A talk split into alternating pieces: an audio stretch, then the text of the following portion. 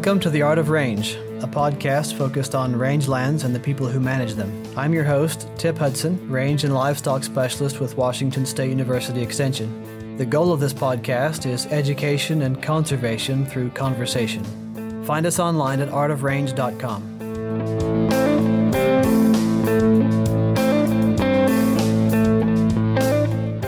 My guests today on the Art of Range are Maurice and Beth Robinette. They are a father daughter team who ranch in eastern Washington, actually not far west of Spokane. Spokane is the second largest city in the state. Uh, I've known them for some time. They've applied more thought and planning to making a ranch work in what many people would consider to be a pretty challenging physical environment than most people I know, and have, I, I think, something to show for it. Uh, Maurice and Beth, welcome. Hey, thanks for having Howdy. us on. Big fan of the pod. thanks. Yeah, I've, I've really enjoyed listening to. Uh, I think I've listened to most of them now. They're great. Good, good. Uh, Maurice, you've been ranching here for a, for a, a while. Can you tell a bit about the history of the ranch and what your pathway was to continuing in this instead of other possible careers? And then, and then Beth, uh, you do the same thing. Sure. Well, uh, thanks for having us on. Uh, uh, hope we can contribute something to the to the cause here, as you put it, the conversation. Um, so the Lazy R started off in 1937 when my grandpa, after bouncing around several places in eastern Washington, uh, landed on this this spot and started milking cows. Uh, he had about 20 cows and three kids, and um, so they did they did pretty well, uh, good enough to sustain themselves anyway. Um, through the depression and and into the beginning of the war, and then milk prices were pretty good during the war, so they did pretty good. And then both my my my dad and my uncle went into the Air Force and uh, uh, spent their time there. Got out in '45, and then my dad uh, took over.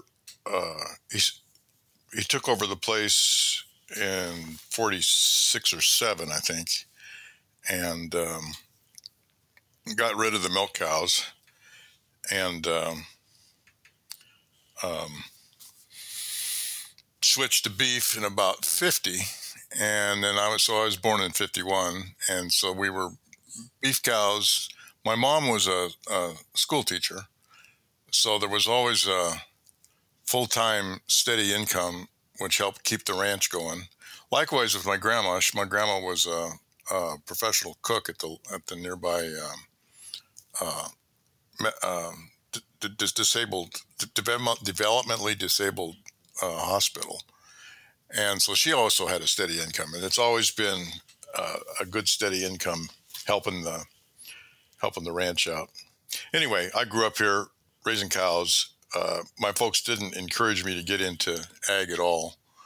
And so I didn't. Mm. Uh, did my uh, academic training in rural sociology.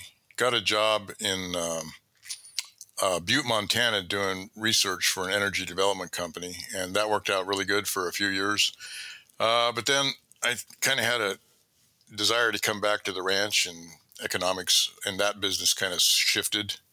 And so I came back here in 81, uh, had saved up a little money, bought 20 heifers, and um, proceeded to chase cows. Been doing it ever since. Uh, I guess I'll hop in here. Yeah, I I also was not encouraged to choose agriculture as my vocation.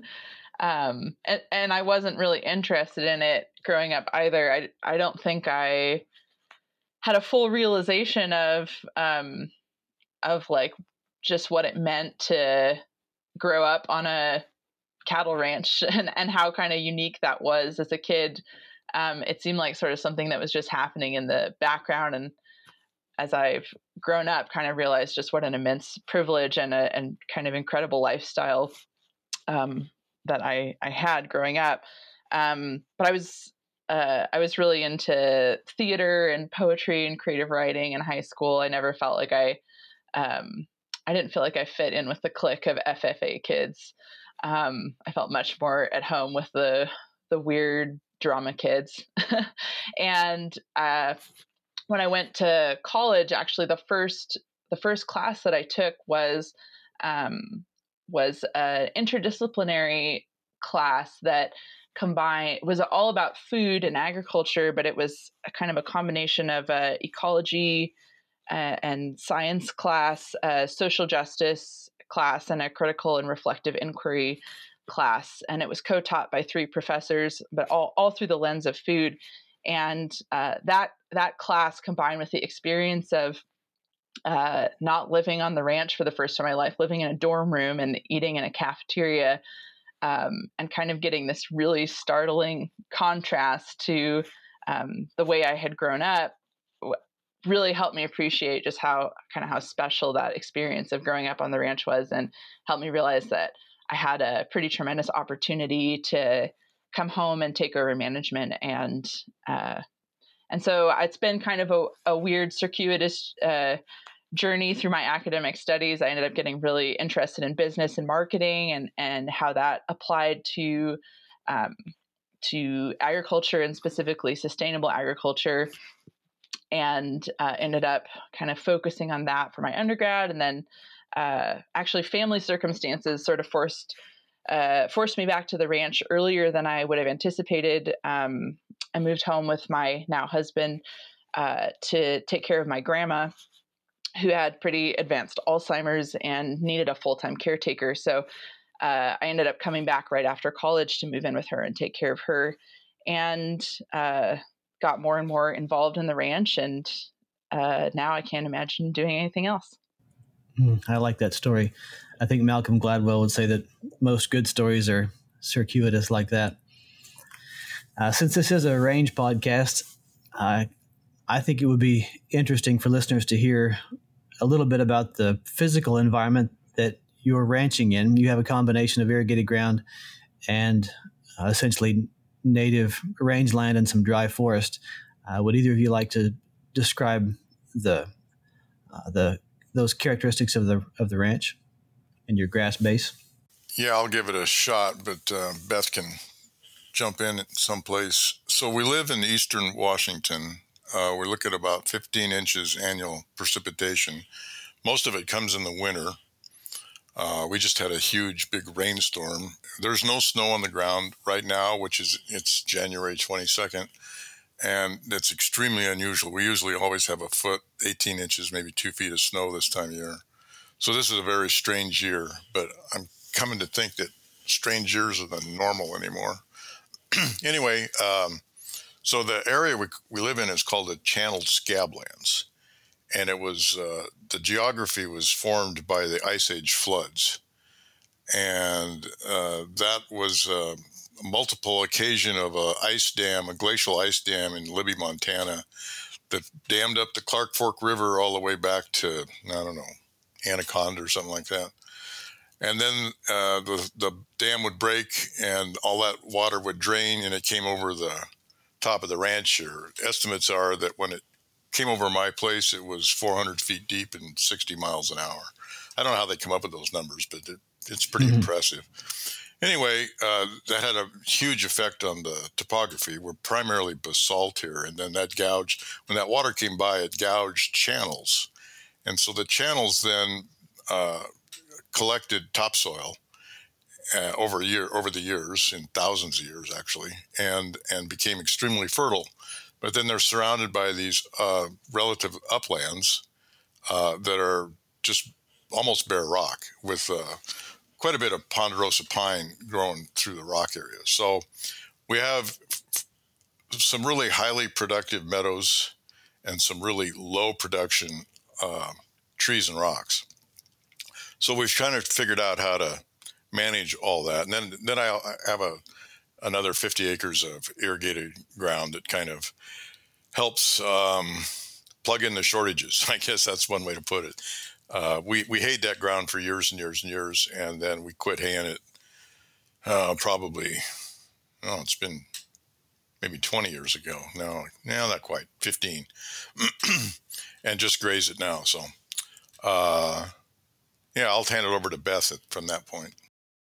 Yeah, I'd say that's a pretty pretty accurate description. It's about about two thirds of the ranch is uh, these basalt cliffs that are pretty pretty low productivity, maybe more what you'd think of in terms of like central Washington. Uh, and then we have these sub irrigated lowland meadows that are just in incredibly rich, uh, deep soil and, and very high productivity. So we're kind of managing a, a non brittle and brittle environment side by side. It's kind, kind of a wild uh, contrast, but uh, I'm very glad we have the sub irrigated meadows. yeah, it's pretty, but not easy to deal with. You also have some odd non-natural barriers on the ranch. Not many people have a freeway going right. Yeah, yeah. We also have Interstate 90 going through the middle of the ranch, which is another interesting uh, management factor to take into consideration. Yeah, a couple a couple of times a year we move the herd from one side to the other, uh, and uh, I have two stock trailers, and we move about 160 head in about four or five hours. So my cows load well. At some point, you must have made the shift, Maurice, from uh, selling calves to selling pounds of beef and doing direct marketing. When did when did that shift occur, and why? Well, we've always, from uh, as long as I can remember, we've always had a few butcher beef around, and usually half a dozen, and uh, uh, and then for uh, from 81 when I started here until about 96, we were very conventional, you know, uh, as conventional as can be. I mean, and then in in 96 we switched to holistic management, and and uh, gradually probably had a lot to do with shifting to the total direct direct marketing. Had a lot to do with Beth coming home and taking over the marketing part part of it. So it was probably when we went to full full sales was probably what uh, I think 2012. I so I came home in 2010. Um, and and the last year of my undergrad, I had really kind of focused on this direct marketing effort and how to. Um, it was pretty clear that the the ranch was not going to be financially successful um, unless we could get a more premium price for our product, uh, and and not just the not just to make more money, but also having the the certainty of being able to set our prices based off of our cost of production instead of taking whatever the commodity off uh, market was offering, which is sometimes uh, great and sometimes not. Um, mm-hmm. So that was sort of the driver behind the direct marketing, and the and the other piece of that was that we were, um, you know, my dad ha- is, was really kind of pioneering holistic management practices in the region. And we were doing all of these incredible uh, things with how we were managing the cattle on, on the land and uh, not receiving any kind of a premium for that product. And I, I, went to school at Western Washington University, so I lived in Bellingham, which you know has a pretty hip uh, farm to table scene, and grass fed beef was like a big thing. And I was like, Dad, you know, there's people are are paying out the nose for this stuff and, and we're kind of just selling mm-hmm. it on the commodity market um, so what would it look like if we you know again you kind of mentioned we're, we're just 16 miles from downtown spokane um, we have like a big urban uh, market that that we could capture and uh, and so I started really thinking about how we could do that, do more of a direct sales program. So uh, when I moved home, we kind of started that effort, uh, transitioning from selling cows on the commodity market to doing a grass fed and finished beef program. So that meant that first we had to hold over a year of calves, um, which obviously has some economic implications. Mm-hmm. Um, but so so it was kind of a gradual shift over a couple of years. Um, but I think by 2012 we were doing 100% direct to consumer sales. Wow. Yeah, that takes a whole different set of skills than uh, than just animal husbandry. And I say just animal husbandry as if it's a small thing, but but it is a different set of skills to try to find the market yourself and connect with those consumers and and prepare a a flow of product. How do you manage? so maybe what are what are some of the customers that you are uh, reliant upon now, or that are reliant upon you, I should say? Yeah, so so really my my direct marketing strategy was to take the the same model that we had always had on the ranch, but just transition more and more of our production in that direction. So we sell, um, I would say, like 85 to 90 percent of our product goes uh, goes in custom beef sales. So it's halves and quarters that go direct to consumer. Uh, so we're just selling to to families. I don't do farmers markets. Um, I don't really do much uh, much USDA product. I look at our, what we what we send USDA is a marketing expense more than anything because not everybody's ready to buy a side of beef uh, without having the chance to try the product first. Um, but I think you know one of the advantages that I, that I had coming back is that you know I'm 30 years younger than most of the ranchers in this area, and so you know even though I'm not like a website designer or anything like that, I like I had I knew enough. I was internet literate enough to like build a, a website and um, I knew that people needed to be able to pay with a credit card and you know not be just just like some things to make they don't seem that revolutionary now but but at the time it was like no one even the people that were doing custom beef sales maybe didn't have like a very aesthetically pleasing website and you still had to pay with a check or with cash. So a few of those little convenience things definitely helped give us an edge um, and then we just really focus on customer retention trying to keep the same the same folks coming back year and year because i actually uh, don't like selling my product that much I don't like going out and hustling. I just I right now the way that our our marketing system kind of works is I have an email list. Um, there's there's a email that goes out once a year that says beef deposits are open. Um, usually in about five or six weeks we sell out, so our customers have to put a, a $250 deposit down to reserve their beef, and then that books them a spot for our summer harvest. And then we have uh, actually the same mobile butcher that uh, custom butcher that we've worked with uh, since the 80s um, is still still the same family business that we work with for our um, for our direct sales today. And so they come out about every week or every other week throughout the summer, and they harvest uh, five to eight beef at a time, and then uh, customers pick their beef up directly from the butcher, and I invoice them the balance of whatever they owe after the after the deposit. Hmm. Uh, to what extent is is food service a viable option for you know for operations of your size? Is it is it too difficult to be able to supply something regularly, or is it just not worth the hassle? Seems like that would be a good steady uh, income. Yeah, you know, I um, we have worked with restaurants in the past. I've definitely dabbled in that uh, until actually up until this year. Gonzaga University was a customer of ours. We were supplying their dining services. Uh, obviously, COVID has been super disruptive in that sense. So uh, I think that's probably a, a, relationship that's coming to an end, which I actually feel fine about. Um, but the there's there's quite a few challenges to me for for working with more of those institutional or food service type businesses. Uh, one is that it's it's really hard to build relationships because there's really high turnover. Um, so so once uh, you know there's that you might have a chef that you create a great relationship with, but they may only stay two or three years, and then you have to start over from scratch with a with a new chef and um, you know, we're just a two person or, you know, we have a little bit of part time help. We're a two and a half person outfit. So I don't have a bunch of time to, to chase, uh, chase my customers around. and then the other challenge of that is that mm-hmm. not very many uh, restaurants are set up to do whole animal utilization. That really takes a special skill set um, to make that work in a restaurant concept.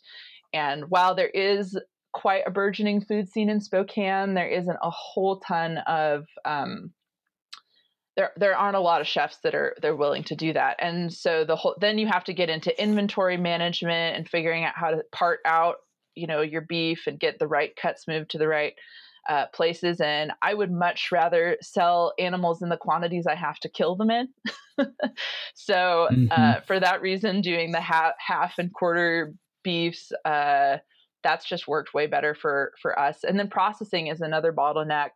Um, there's a couple USDA slaughter facilities, but they're all a, two plus hour drive from us uh, compared to my mobile butcher who comes and kills on farm. So I don't have to do anything other than get out of bed and make myself a cup of coffee in the morning.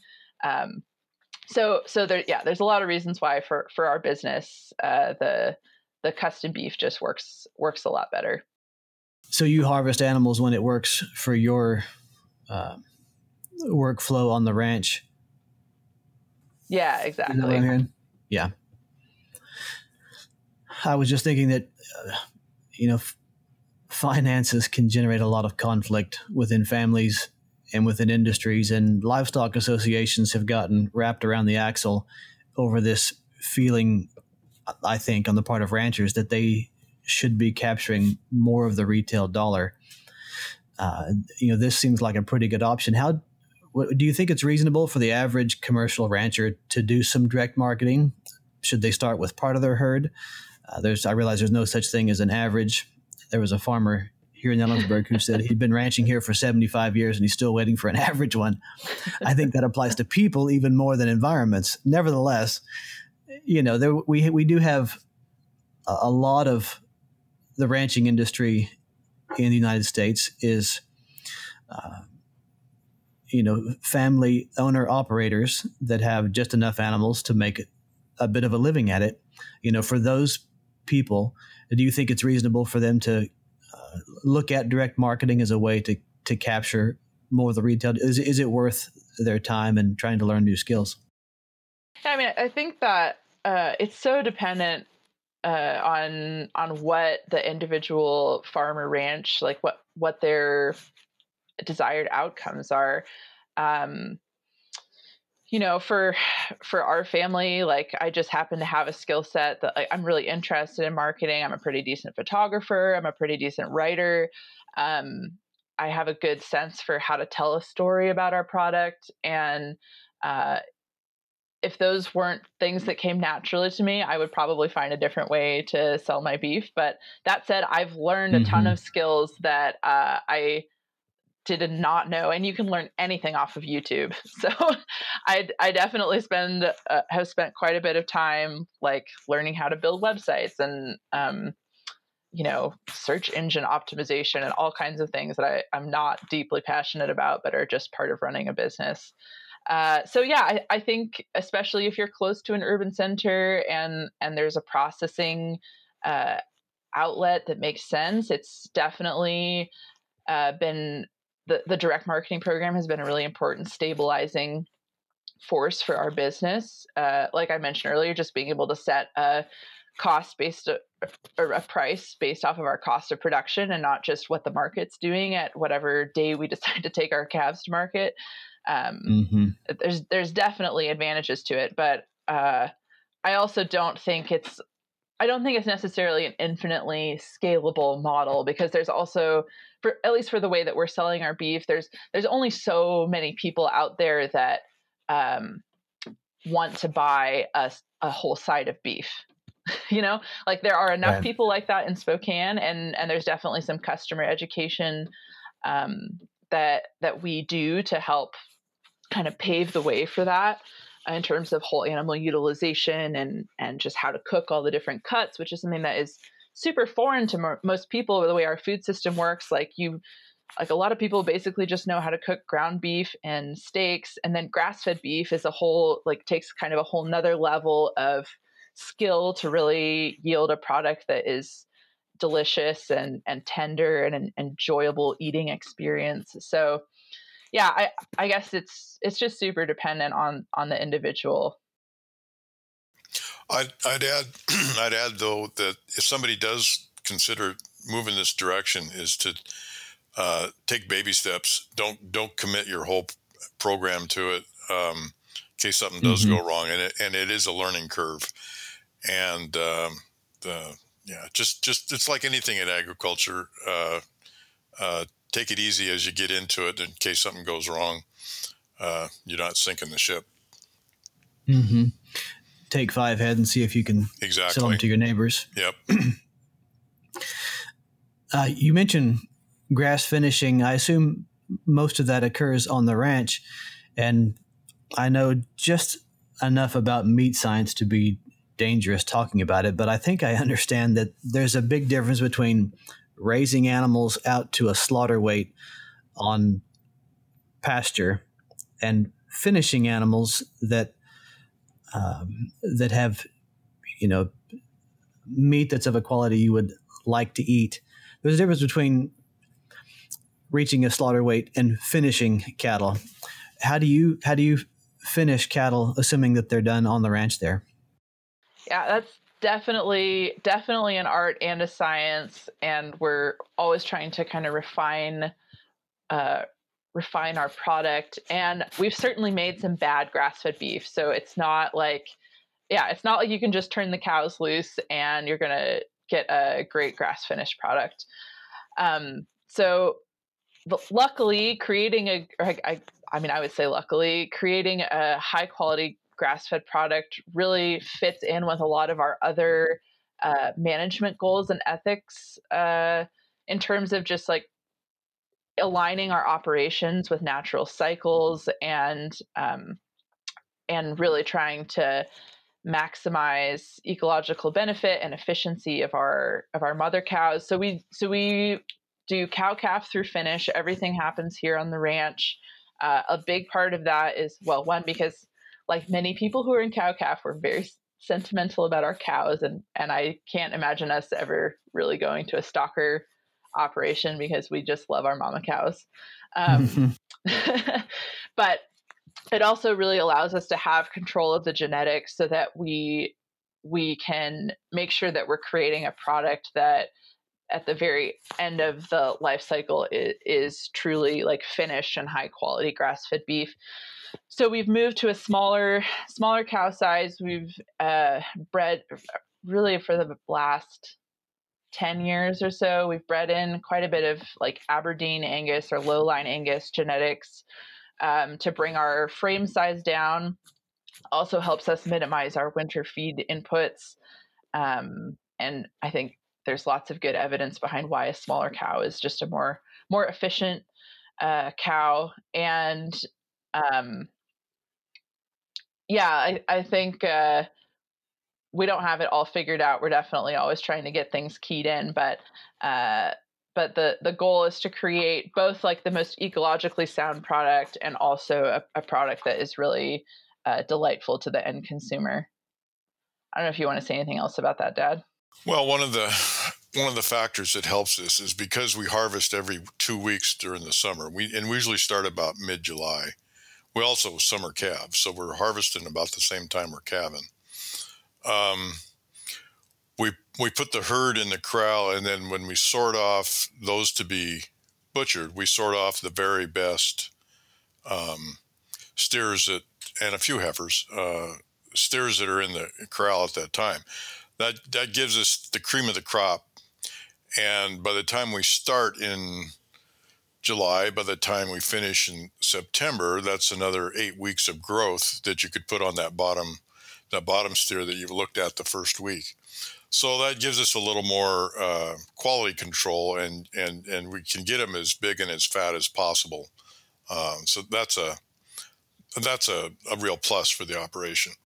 I like the idea that that Beth, your skill sets are complementary and have enabled some of that to happen. I really feel like uh, we don't recognize the extent to which having people who think differently is useful in a variety of contexts. I recall hearing Temple Grandin talking at, I think, the Society for Range Management conference several years ago. She was the keynote speaker on the opening day, and uh, she was describing how how she sees and uh, feels the world, sees things in images, makes different associations from images rather than words inside her head. Uh, and she was describing uh, some some consulting work she'd been doing recently in California, and was talking with uh, with I think actually tech executives about the importance of having people who think differently than you do. And the example she gave was uh, the the Fukushima nuclear reactor disaster in Japan a few years ago. Uh, she said, Here you have a culture that is almost defined by the tsunami, and yet uh, they, they build a nuclear reactor that has the backup systems below sea level. And you know the the number of things that are wrong with that picture are uh, are is, is large. You know, first you have nuclear engineers who think pretty linearly, and you have the Japanese culture, which uh, typically or maybe stereotypically, you know, doesn't ask for help. And so you can go all the way through the construction of a nuclear power plant and not see this glaring error in the you know the resiliency of this backup system. And I think it's accurate that we can run some of those same risks in agriculture when we when we don't have people with a variety of skill sets and, and ways of thinking that are that are involved. And I actually think right now is is a good time for young people to be interested in ranching. Uh, you have done some some work, you know, really promoting sustainable ranching uh, with you know non-traditional ranching audiences. Can you talk a bit about uh, the cowgirl school that you've done for some time? Yeah, I would love to. I would. There's nothing I'd rather talk about than cowgirl camp. Uh, so Cowgirl Camp is uh, is an educational program that we run on the ranch. It's a it's a five day intensive course for women that are interested in getting started in regenerative agriculture and raising livestock. And uh, I co teach it with a dear friend of mine, Sandy Matheson, who actually went to holistic management training with my dad back in the mid 90s. Um, that's how she and I got connected. But she's also a, a multi generation women woman rancher part of what is so special about what we're doing with Cowgirl Camp is just as you were saying, bringing a, a diversity of of mindsets and and experiences and exposing them to the world of of ranching, which can be kind of intimidating to get into, and also has lots of economic barriers that are maybe outside of the scope of this conversation, but definitely merit discussion. Um, but I, I really think of our I, I I think of how we look at grassland ecosystem health, or, the way that I was trained to think about it. Uh, you you really look at the, at the community of, of plants and uh, and typically diversity is, is seen as a really positive indicator of, of resiliency. So you want to have plants that are different species, different ages, different classes. Um, you want to have a mix of of forbs and grasses and shrubs and trees, and that's what really creates a, a resilient dynamic system. And uh, I really apply that that same lens to looking at, at our human managers and um, what we see is is not a ton of not a ton of diversity. We see, you know, mostly mm-hmm. older white men um, and uh, and and I don't see that as a, as an indicator of a resilient dynamic system. So. Um, part of the work we're, we're really trying to do through cowgirl camp is create a little crack in that um, just just in a pa- as we would in a pasture try to create the conditions for what we want to have to grow um, what our desirable plants are uh, so too with cowgirl camp we're really trying to create um, this nursery for for a more diverse uh, group of of managers to start to germinate. Uh, so so Sandy and I kind of have gone on this adventure of creating a curriculum uh, that's really focused on women and and creating a, an environment where they uh, feel welcomed and celebrated and it's just a really fun uh, exciting way to kind of get your feet wet in the in the world of ranching. Um, so we teach a lot of the holistic management curriculum. They learn how to make a grazing plan. Oh, first of all, most importantly, they learn how to make a holistic context. Um, so that you know, defining your quality of life and the future resource base, what you want the environment and uh, and your community to look like in the future. How to make management decisions that are uh, socially, economically, and environmentally sound and well vetted, uh, and how to how to make a grazing plan, how to do ecological monitoring, and we also teach a lot of the technical skills. Um, so they learn low stress livestock handling. Some of the women that come have have like literally never seen a cow in in real life up close before. So they get a chance to move mm-hmm. some sheep around in my yard, understand flight zones and how to apply pressure. Uh, my dad does a little fence building uh, boot camp, so they all get to stretch some barbed wire fence and learn how to use some of the common tools. Um, yeah, and we just get like every year it's just an incredible group of of women that come from all kinds of different backgrounds um, but but they're all really interested in this question of of how how do we feed our communities and how do we um, how do we do that in a way that really shows care for the land and care for the animals um, and and care for each other yeah i like that i'm reminded of um, an experience i had several years ago, not long after I started with WSU, where a colleague of mine, Tom Brannon, had just retired and was looking for someone to take over uh, range and forest horseback tours that he did with high school uh, vocational ag students. And, uh, you know, you would think that that particular subset of a high school would be people that had some experience, you know, being out in the middle of nowhere uh, on the land, and you know we would we would do some teaching about food cycles and forestry practices and um, basic ecology, uh, but but nearly without exception, by far the the most significant part of that experience for students was just being in nature, horseback, where they could observe for hours essentially uninterrupted what's going on in the natural world and just take it in. And I was shocked at how many of these students really truly had had never done that, and it uh, it affects how you see the world and and the things that you value. And I'm really encouraged that we seem to live at a time when people are paying a little bit more attention to how their food is raised, and and are and we live also live in a country where many people have enough disposable income to use their dollars uh, uh, to to also influence that.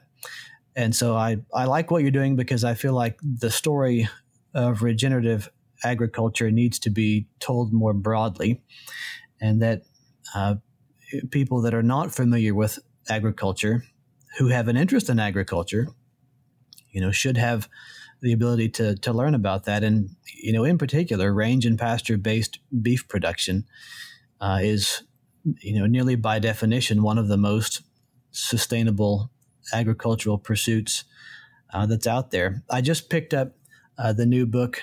I said not real new, but a new book by Courtney White, who was the one of the founders of the Quivira Coalition. Called the title of the book is "Grass, Soil, Hope: A Journey Through Carbon Country," and the the foreword of the book is written by uh, Michael Pollan, and many people will be familiar with that author uh, for his best-selling book Omnivore's Dilemma.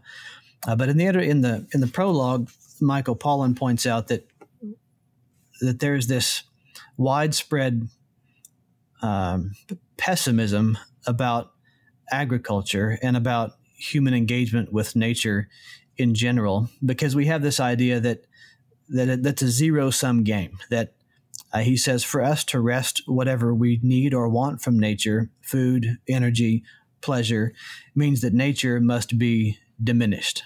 More of us, more for us means less for it. And examples of this trade off are depressingly easy to find. Uh, but he goes on to say there are counterexamples that point to a way out of that dismal math. And he goes on to talk about uh, grass farming, where you truly can add to the planet and not just rearrange some things because of the nature of photosynthesis and how livestock utilize that. And uh, I think involving people, even people who don't intend to be involved in agriculture, in, in what you guys are doing uh, is extremely important. Maybe we'll uh, segue here to another question. You've been doing um, what could be called holistic management for some time. And I, I, think a lot of people, especially in the traditional uh, range community see this as just a, a grazing method. Holistic management would be synonymous in their minds with uh, short duration, high intensity grazing. Uh, but I've I've heard several times you guys talking about um, making decisions, looking at multiple spheres of uh, you know decision space in in deciding uh, how to do and, and what to do. Can you t- talk a bit about um, what I think I understand as a, a decision making framework rather than a grazing method? Take it, Beth.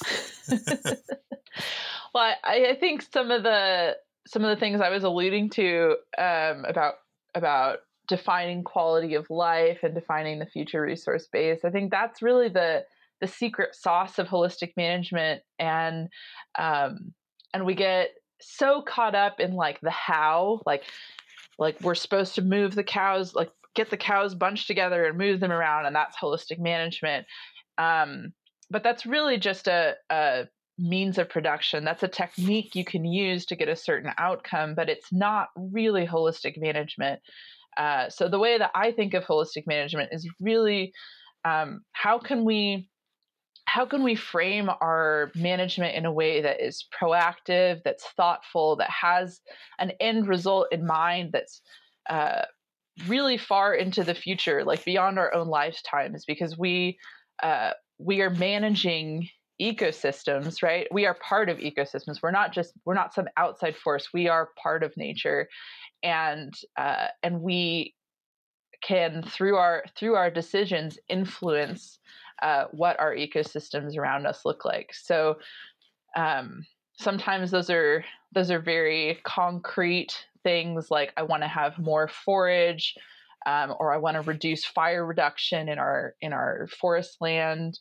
Um, and sometimes those are those are more amorphous things like thinking about I want to you know I want to have a community that um, where people are really connected and and show care for each other. Um, education is a huge part of our our family's holistic context. Ha- having and making sure that members of our family and members of our community have opportunity to pursue education. Um, those are all management objectives that that we are uh, that we're working towards. And anytime we make a management decision, um, holistic management has kind of a framework of these these seven testing guidelines that are really just a series of questions to break down very complex management decisions into simpler little bite-sized pieces. So you think about cause, cause and effect. Is this management decision addressing a root cause of a problem or is this addressing a symptom? Uh, there's some financial questions in there about gross profit margin and uh, or gr- gross profit and marginal uh, gross margin analysis and looking at which enterprises kind of contribute the most to your bottom line or give you the most bang for your buck. Uh, you think about where the energy or the money is coming from to do to like execute any management decision uh, and how it's used is it used in a way that's going to be uh, like sort of an addictive thing where we're going to have to use more uh, it more and more inputs every time we face this problem? Or again kind of go, going back to that root cause can we can we use this money or energy in a way that's really going to be a one-time intervention that will sort of shift um, shift the dynamics of uh, of of what we're managing. Um, thinking about how our impact, how our how our management decisions impact the people around us in our community. Um, it, it's really just, uh, and and finally, like is is this management decision moving us towards uh, the future resource base that we desire. So, is this helping us create the kind of world that we want to live in? And I think that that that's such a powerful way to approach any major management decision, more than uh, is this going to make me money or not, or is this uh, the way we've done things in the past, or is this going against like what the cultural norms are, which are sort of the reactive ways that a lot of people make management decisions um, we're really trying to ground our our management in a more uh, holistic way, which is where the whole idea of holistic management comes from. Mm-hmm. Thinking about every aspect of the of the operation and all of the possible decisions that could be made. Um, our mutual friend uh, Don Nelson, who was a beef specialist at WSU for many many years, recently passed away. Liked to say, you know, what is the best possible outcome and what is the worst possible outcome, and what decisions would lead you to those uh, various endpoints and, and weigh them against each other. Uh, as I said, you've been doing this for some time.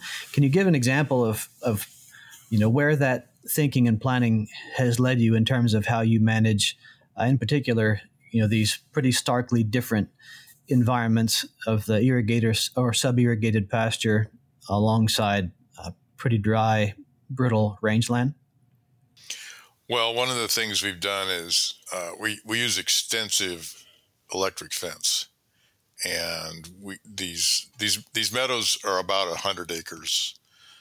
Um, we've got two of them, and though and that that 200 acres provides 80% of the forage for the ranch. The other the other 80% of the ranch provides about 20% of the forage.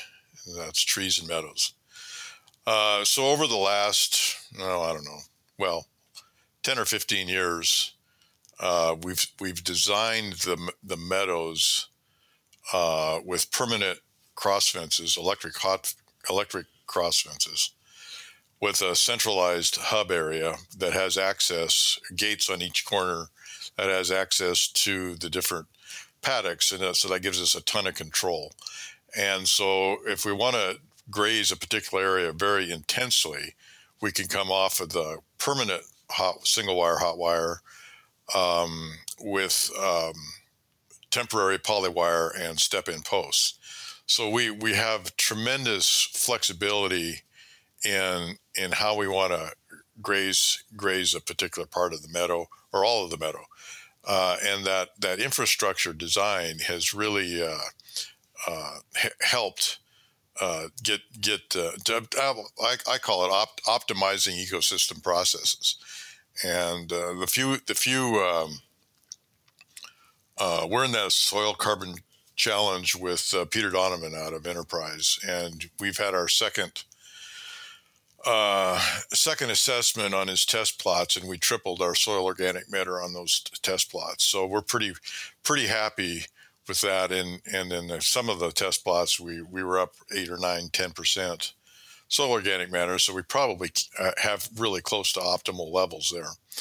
Um, and then and then we've taken some of the to a lesser extent some of the same technology out in through the trees, and and uh, are able to concentrate the grazing areas there. Um, so I guess the, the infra, their infrastructure uh, has has really been uh, one of one of the big one of the big pluses, and then and then developing that slowly to see what works. And actually, I think we're about ready to uh, re- redo a, one of the whole one of the meadows extensively because it the original design isn't quite working out as good as it could. Yeah, and I think it's really not a one size fits all approach. Like the the two well, I, I, would say there's more than two ecosystem types because we're in kind of a we're we're in an ecotone in this area. So it's kind of where where two ecosystems mash up together. And if you go uh, 20 miles in one direction, you'll be in more of like an alpine environment, and you go 20 miles in another direction, you're in the high desert. Um, so, you know, you can't just say like, oh, this this many thousand pounds of beef per acre or like this mob grazing technique is always going to be appropriate across the whole ranch and it also doesn't always make economic sense uh, i mean it, it would not be uh, a good use of our time to have intensive cross fencing in our ponderosa pine forest because you know you're adding There's nothing there to eat. Yeah you're adding like a couple hours of grazing maybe uh, and putting in like a thousand dollars worth of infrastructure to do that doesn't doesn't always make sense but um, but I do think like it what what the approach we have taken is prioritizing getting the most productive parts of the ranch functioning as well as we can, and then uh, kind of moving down that priority list and, and paying more attention to the low productivity areas as we kind of maximize those those high productivity areas. Yeah, in regard to those high productivity areas, you guys have done some uh, experimentation with what's sometimes called mob grazing, you know, which is an effort both to optimize the animal's consumption, but also uh, maybe maximize uh, the soil health by increasing, in theory, how much gets trampled versus what's get, what gets eaten.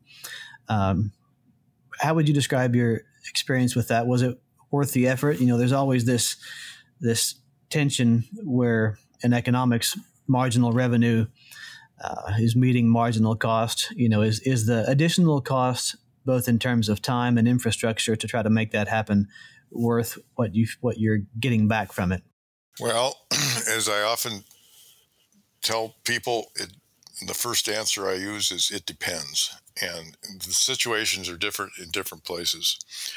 So we've probably for three years we did a research project with WSU uh, on some grazing techniques, and uh, we were running up to 100,000 pounds of beef per acre, maybe 150,000 pounds on some at that at some point, and then doing soil samples and forage samples af- after the fact. Um, results are really kind of inconclusive on on that study. Uh, I was expecting big big dramatic impacts, and it didn't really happen. In in hindsight, I think part of the part of the reason is is that we were a little too intense, and we probably grazed grazed the residual uh, grasses down too far, and there wasn't really anything left after we left for the soil microbes to uh, advance cycling processes through.